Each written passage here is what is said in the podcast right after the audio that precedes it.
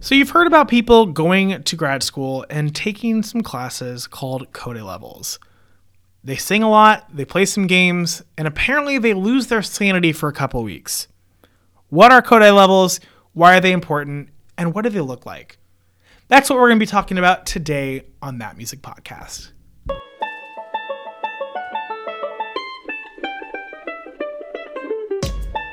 You're listening to That Music Podcast with me, Bryson Tarbett.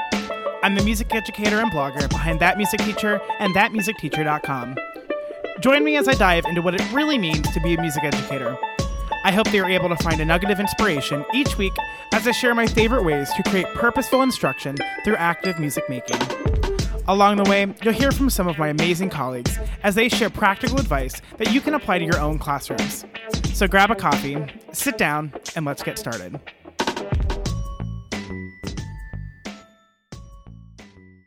This episode is brought to you by my free guide on better serving our students with disabilities in the music classroom. I firmly believe that our job as music educators is to help our students find the way in which they can be best musical. And when it comes to teaching students with disabilities, most of us don't feel prepared to best serve these students. In this free guide, I'll share five ways to better serve the students with disabilities in your classroom so that you can truly say that your classroom is for everyone.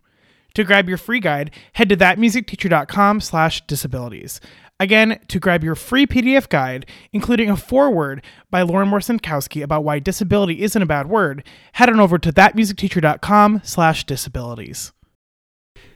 At the point of this recording, I've currently gone through my first two Kodály levels at Capital University here in Central Ohio. And while I won't say they're for the faint of the heart, I will say that they have been incredibly beneficial in my music teaching, but also in my understanding of my own musicality. In this episode, we're going to be talking about what Kodály levels are, why they're important, and what they look like, at least in my situation. So, a little bit of a disclaimer is that I'm going to be talking about my experience as a student at Capital University's Kodály Institute um, for my first two levels. So, obviously, it might be a little different if you're at a different program, but I'm going to give you a little bit of an understanding of what my experience has looked like so far. So again, I've gone through the first two summers, and I'm just, I'm real. I'm like a year away from finishing my master's degree as well as my third Kodály certification. Um, so I'm really excited about it. But I want to talk a little bit about what I've done so far and what Kodály levels look like. So there are a few classes that everyone will take and it will kind of vary depending on levels. So if you're in Kodály level 1, you're going to take the level 1. If you're in Kodály level 2, level 2, level 3, level three, and so on and so forth. So we, you're going to start your day, or at least in my in opinion, I start my day with um, choir, and it's a choir that is run in kind of a Kodály format with all three levels put into one choir. Uh, I will say I love it, and honestly, I love it in the morning because it's a wonderful start to my day. So after my choir, uh, we have musicianship. Um, and what I love, the musicianship is rough. I'm not even going to lie. Musicianship is essentially theory and aural skills. But what I will say is I struggled a lot in undergrad with my theory and aural skills.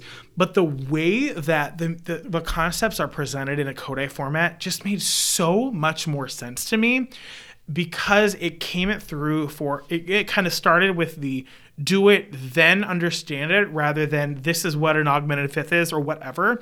Um, I'm not saying I haven't struggled with musicianship because it's definitely been rough, but it's it's been a, a very different experience because it allowed me to understand what I was doing and how I was doing it rather than, you know, this is theory 1, this is what we do, let's keep going. Another class that you're going to take if you take a levels is elementary methods and research. What I love about this class is it's essentially academic research on folk songs. So, if you're unfamiliar with Kodály's philosophies, a lot of the concepts and the repertoire come from folk music. So, essentially, music that has been passed down from generation to generation um, through the oral tradition rather than the written tradition. So, the elementary methods and research is basically us looking through research and looking through uh, folk songs that have been passed down, whether it through you know anthologies or you know actual informants, and creating um, what we call retrievals of that song. So, in a retrieval, there's a lot of information. Obviously, the words and the notes are really important, but a lot of things that are also in that retrieval are things like pedagogical concepts, rhythmic concepts, melodic concepts. You know, where does it come ge- come from geographically, um, culturally? Where is the, um, you know, what are how would this kind of fit into our curriculum? What what game might be in it, and things like that that really make it um, basically make it so that we when when we're including something in our curriculum, we really understand it fully. We're not just putting it in there because well, it's a fun song, but there, we understand. You know, we understand how the song works, so that when we use it in our classroom, we're very confident in that with the fact that we know it. Another class that we take is choral methods that I think is um, it's kind of interesting. As someone who doesn't teach choir it it has been interesting to see a little bit of a different um, understanding of what choral methods means and you know basically how can you take the Kodály philosophy and apply it to a choral setting?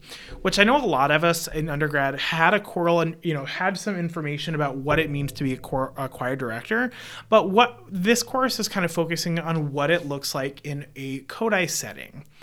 Uh, on top of that we also have a conducting class because again understanding how to um, you know how to conduct beyond that undergraduate setting can be really helpful especially if you're going to go on and work in the you know the Kodály setting in a more choral concept. But even me again i don't teach you know i don't teach a choir. That conducting is not something that i ever found ever thought was a waste of my time. I always felt like it was really helping me enhance my own musicality and musicianship and understanding.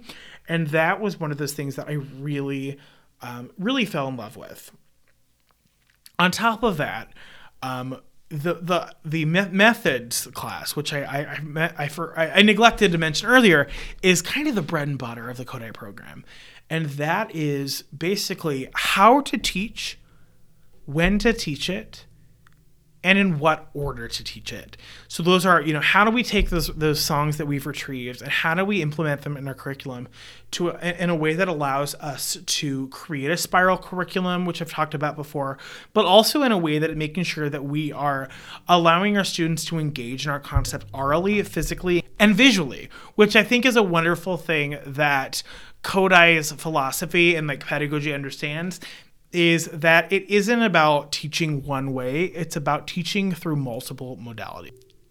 So, in the introduction of this podcast, I talked about the possibility that you might lose your sanity for a couple weeks. And I'm, I'm going to kind of get real for a second.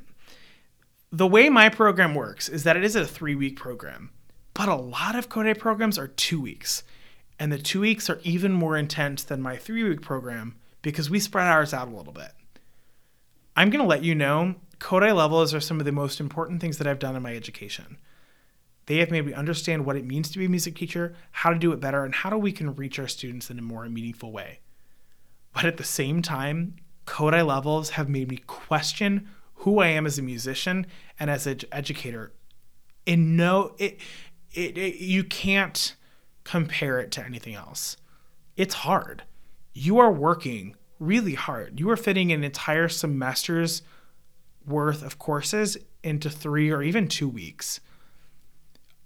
I'll be honest, part of the reason why I'm doing my Kodály levels now is because that I know that when I have a family and when I have kids, I it's going to be so hard for me to do this. Like if you're listening to this and if you've ever gone to Kodály levels or if levels, um, or if you're in my cohort and you have kids or you have a partner, like kudos to you. I am so proud of you for being able to do that because uh, let me tell you, I'm in charge of me, myself, and I, and I barely made it through. so, like, I'm not trying to scare you. I'm not trying to tell you not to do your Kodály levels, but I want you to understand what you're getting into.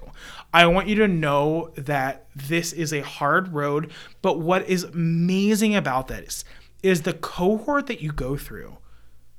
You get so close to. The cohort that I've gone through for the past two years, we text each other every single day. We are constantly supporting ourselves, supporting each other. We are constantly helping us understand, like, hey, I have this song. What do we think? Or, hey, I have this song. How do you play the game?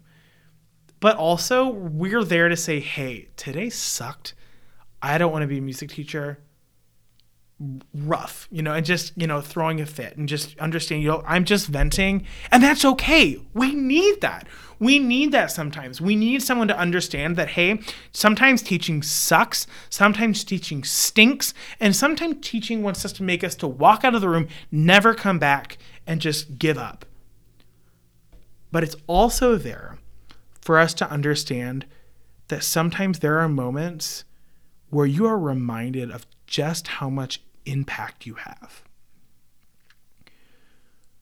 And I think that cohort might be the most meaningful thing that I have joined, that I have gained since starting my levels, is that I have a community of people that understand what I've gone through, that understand what our students are going through, and that can help take the Kodály philosophy, boil it down, and put it into a realistic teaching situation. Because let's be honest, sometimes the things we learned in undergrad and even in grad school are wonderful on paper, but when we take them into the classroom, they simply don't work. If you found this episode helpful at all, I would really appreciate you leaving a review on iTunes or wherever you listen to podcasts. Not only does this help me understand what you find most helpful, it also helps more music educators just like you find the podcast. To check out the show notes for this episode, including any links mentioned, head on over to thatmusicteacher.com slash show notes.